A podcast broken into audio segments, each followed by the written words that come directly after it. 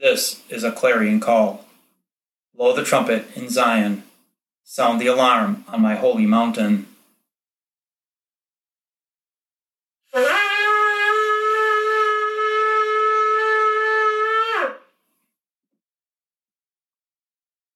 It's time for all people to awaken from their slumber. This is a time to see clearly the signs of the times. The tragedy of abductions. Did someone you know ever show up late from coming home from school, or work, or shopping? It worries you. You can't figure out why they are late. Maybe they don't answer their phone. It's a horrible feeling. Every 40 seconds, a child goes missing or is abducted in the United States.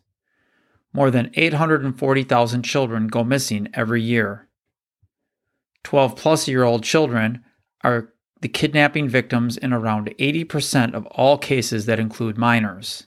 Girls from 12 to 17 years of age are the most typical victims of abduction. 99% of sex trafficking victims are females. Every year, 600,000 people go missing in the United States. Abduction is an issue that impacts all countries globally, regardless of their level of development. It means seizing a person and keeping them in captivity. Kidnappers tend to target children they've met before, and they observe them before making a move. Unfortunately, the majority of people abducted usually end up dead. According to NamUs, missing person statistics, hundreds of thousands of minors and adults go missing each year. In most cases, the disappearances are not attributed to kidnapping, and a person is found alive and well. However, tens of thousands never come back, and the authorities are often unable to determine what happened. According to the National Institute of Justice, around 1,000 of these bodies remain unidentified after one year. Statistics on kidnapping and missing persons show that there's a whole host of bodies that remain anonymous for an extended period. Many abductions are by acquaintances, which makes up 27% of all child abductions. Stranger abduction is most likely to involve a firearm when compared to the other types of abduction, and is associated with sexual assault in female victims and robbery in male victims. Of course, you have family abductions and runaways. Many runaways are running from abusive homes, emotional abuse, sexual abuse by a family member or someone who is staying with the family.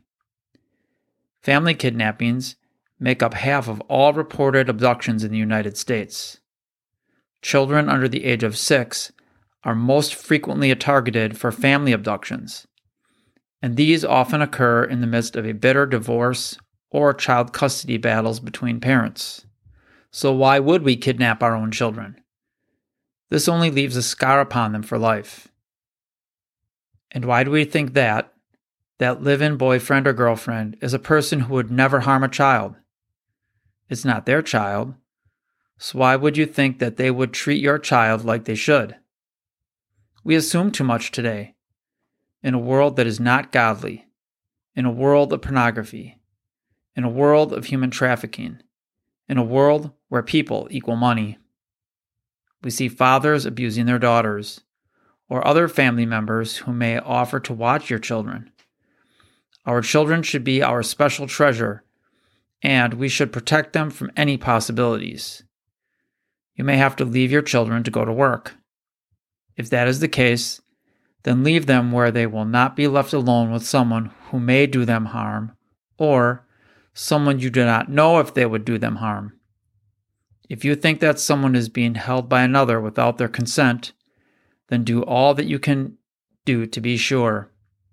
Pay attention to Amber Alerts or your local news when they tell of a missing person, and most of all, pray for them that they will be found safely.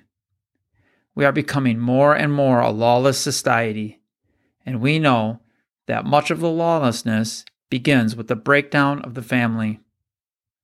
If you need to get away from a spouse who may do you or your children harm, then go to a shelter or a family counselor. But do not kidnap your own children and run, especially across state lines. God will help you if you seek Him. He will make the way where there seems to be no way. But abducting your own children will only give you more problems and hurt your children for life.